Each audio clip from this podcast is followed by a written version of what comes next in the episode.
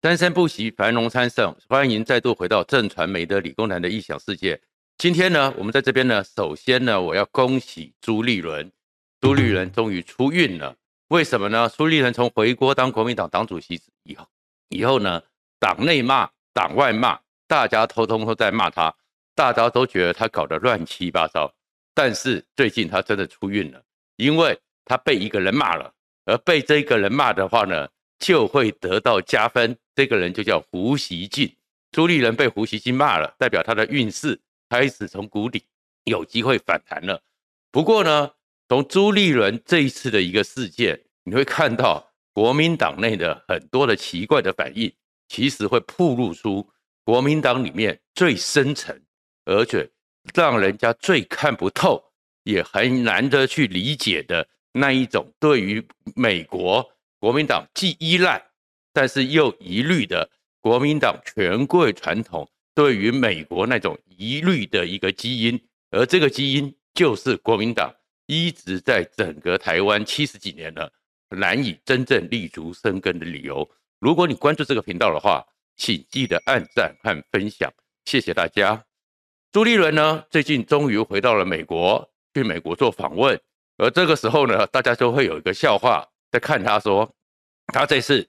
访问美国十一天，回来之后，根据我们现在的一个防疫规定，他又要检疫七天，十八天可以发生太多的事情。等到这十八天之后，朱立伦的党主席办公室会不会被国民党的很多人偷偷把人门锁都换掉了？这是朱立伦的最大隐忧。不过看起来这个情况恐怕真的还会发生，而这发生呢，并非是朱立伦又犯了什么大错，而是。朱立伦犯了国民党权贵的一个深层的大忌，这个大忌呢，连英英国的 BBC 都特别的写了一篇专文报道，叫做《国民党的疑美派》。国民党其实最核心的思考是疑惧美国，疑美派恐怕会对朱立伦发动更惨烈的路线斗争。事实上呢，要先澄清一点。朱立伦这次回到美国，去到美国，并非像过去台湾想要选总统的人，要到美国去做口试、去做面试，根本没到这个层次。朱立伦这次回去呢，去到美国呢，就如同他自己所宣称的，他其实只是要去到美国，告诉美国说，国民党回来了，国民党回到了美国。这原因是朱立伦其实。是要去到美国那边呢，向美国要求申请一个补考，然后留校察看的机会。因为呢，虽然从一九四九透过美国的协助，中华民国才能够台湾立足撑到现在，但是呢，国民党呢开始在这近二十年来遗弃了美国，背弃了美国。对朱立伦呢，这次去世交心表态，希望呢美国愿意。给他一个补考的机会，让他能够留校察看。而这个补考里面，当然最直接的就是二零一九年的时候，整个韩国瑜因为他的一个亲中的立场，直接拒绝了去美国面试，当然让美国很不舒服。然后另外呢，国民党里面核心的思考里面呢，对美国这几年是越来越紧张，包含卢秀燕 AIT 去拜访他的时候，一个这个拜访。卢秀燕就会突袭的空袭了那个美牛美猪的事件，让整个美国觉得颜面无光。这样的突袭当然也会让美国对于国民党的想法、国民党的立场越来越觉得疑惧。而整个美国都耗尽全力开始抗中保台的时候，国民党常常跟共产党有些人物一起在那边呼应，这个时候都会让美国对于国民党越来越疑惧。而此时此刻的时候，其实更往前推，二零零八年的时候，国民党马英九拿回了政权，却停掉了国民党在美国的办公室。而二零零五年的时候，当整个连战去大陆破冰之后，整个国民党就从过去依赖美国，变成了是依赖中国，甚至开始谄媚中国。这对美国来讲，当然就会是他一个国际战略布局里面一个极度不信任的一个原因。而在这个情况之下呢，美国当然对国民党开始疑惧了。可是这种疑惧呢，当然产生了一个结果，就是朱立伦呢，我们知道说 A I T 对他是蛮有好感的，在危机解密说里面，A I T 说他是要被国民那个台湾被保护的三个人之一，所以朱立伦当然是亲美的，所以朱立伦当然呢回到美国去是比较有机会重新的让美国看看国民党是不是还有机会还可以留校察看，可是呢，朱立伦去了这个过程中，你就看到国民党里面呢有开始很多暗。潮汹涌。首先呢，就是马英九。马英九在这个时候，故特别的在六月四号，马英九我们知道说他过去的时候一直对六四很关切，可是他在六月四号发表了一个跟他过去立场几乎截然不同，很多人看了都傻眼的一个脸书文章。这个脸书文章里面竟然说，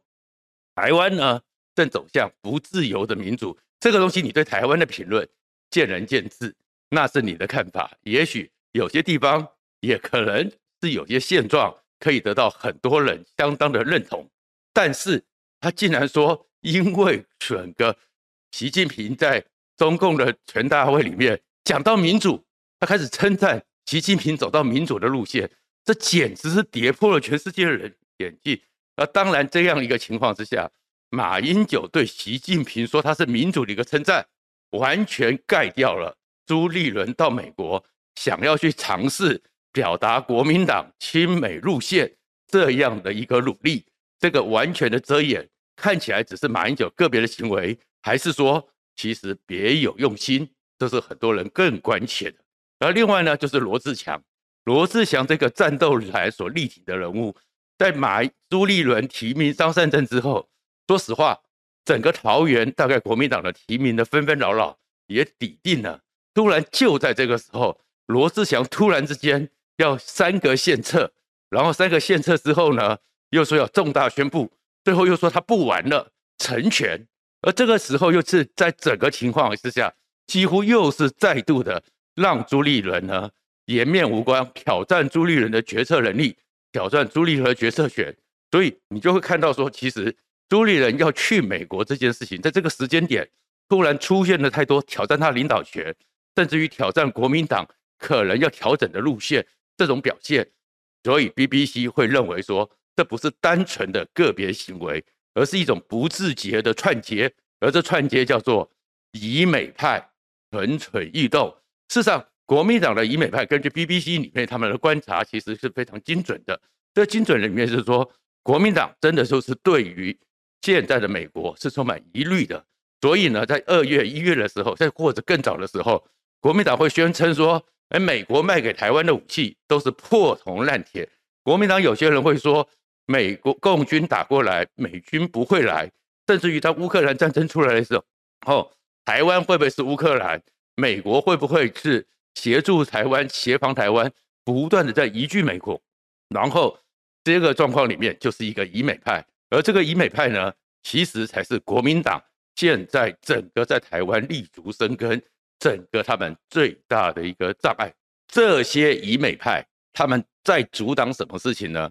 就是阻挡着朱立伦想要尝试帮国民党带往一个亲美反共的路线。那这样一个路线，当然除了国民党这些以美派开始有不断的动作之外，胡锡进也特别的写了专文。痛骂朱立伦是亲美理论，然后呢，胡锡进当然讲了一件事情，那件事情倒是也很难得的，两岸之间又有了新共识，就叫做胡锡进说国民党是个百年烂党。这个百年烂党呢，让很多人看到这句话之后觉得非常惊讶。我们以为两岸呢已经隔阂很大了，我们以为两岸呢很多东西呢说都说不通，两岸的很多的观念、想法还有见解都不一样。但是有一件事情呢，可能是两岸最大的公约数。就是国民党真的叫做百年烂党，而这个百年烂党这个名称一出来呢，我们更可以确定的是，九二共识是可以结束了。现在有一个新的叫做二零二二的二二共识，国民党是个百年烂党，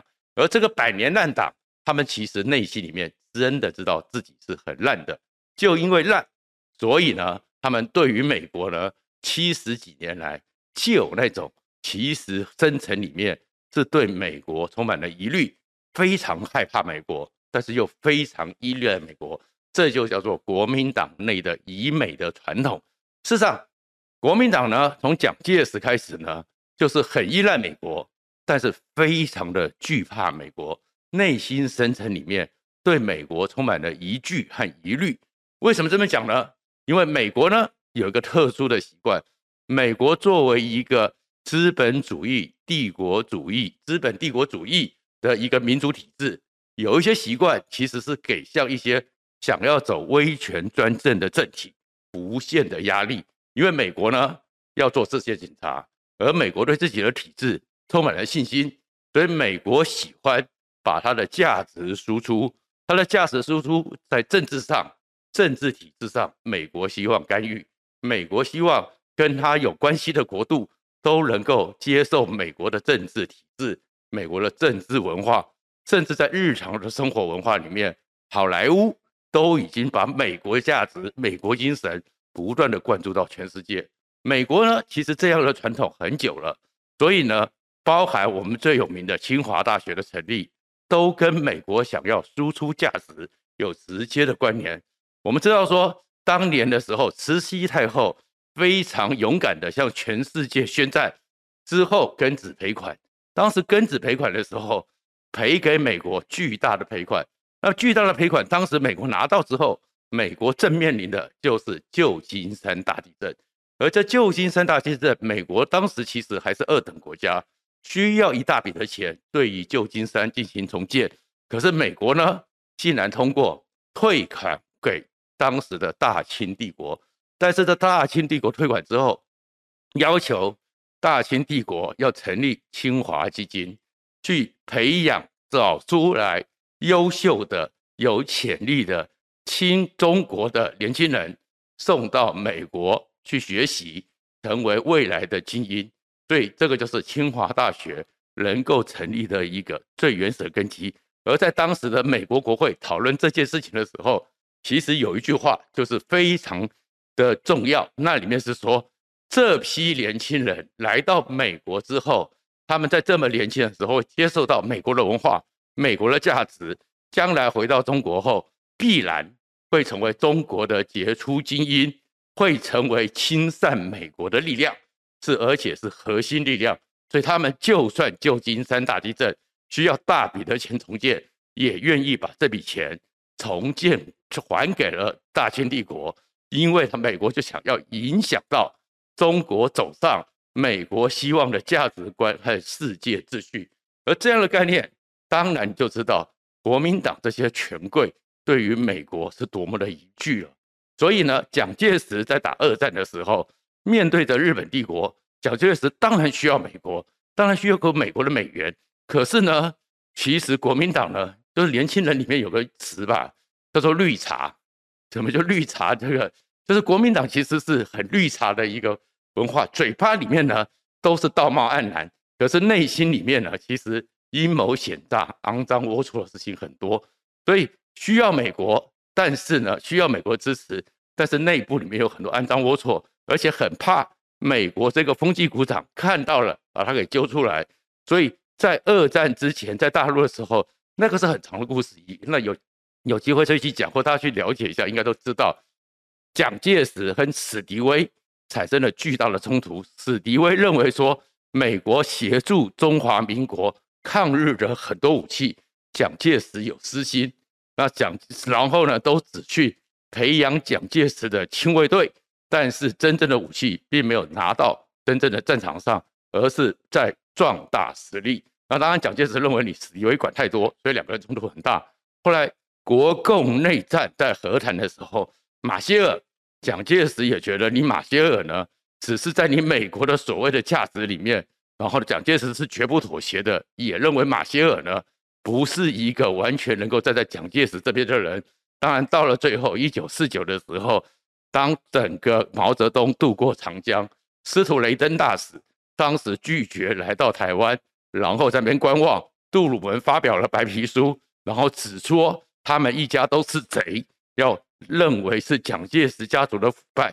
这些都让整个蒋介石对于美国其实是不高兴的。国民党其实权贵里面。对于蒋介石，对于美国其实就是疑虑的，而这个传承下来，所以整个国民党权贵血统一直有一件事情，就认为说美国是需要他们的协助，但是绝对不能让美国去指导国民党，因为会动摇国民党的根本。这个根本是什么？就是国民党的几代封建传统，就是只能靠几代关系，只能靠生殖器的连结，所以产生的一个人脉关系，这才是国民党的领导阶层。而这最重要的东西，以美这件事情，就影响了台湾国民党来到这边，台湾的很多重要的事件，最有名的两个就是吴国楨事件，还有孙立人事件。韩战爆发之后，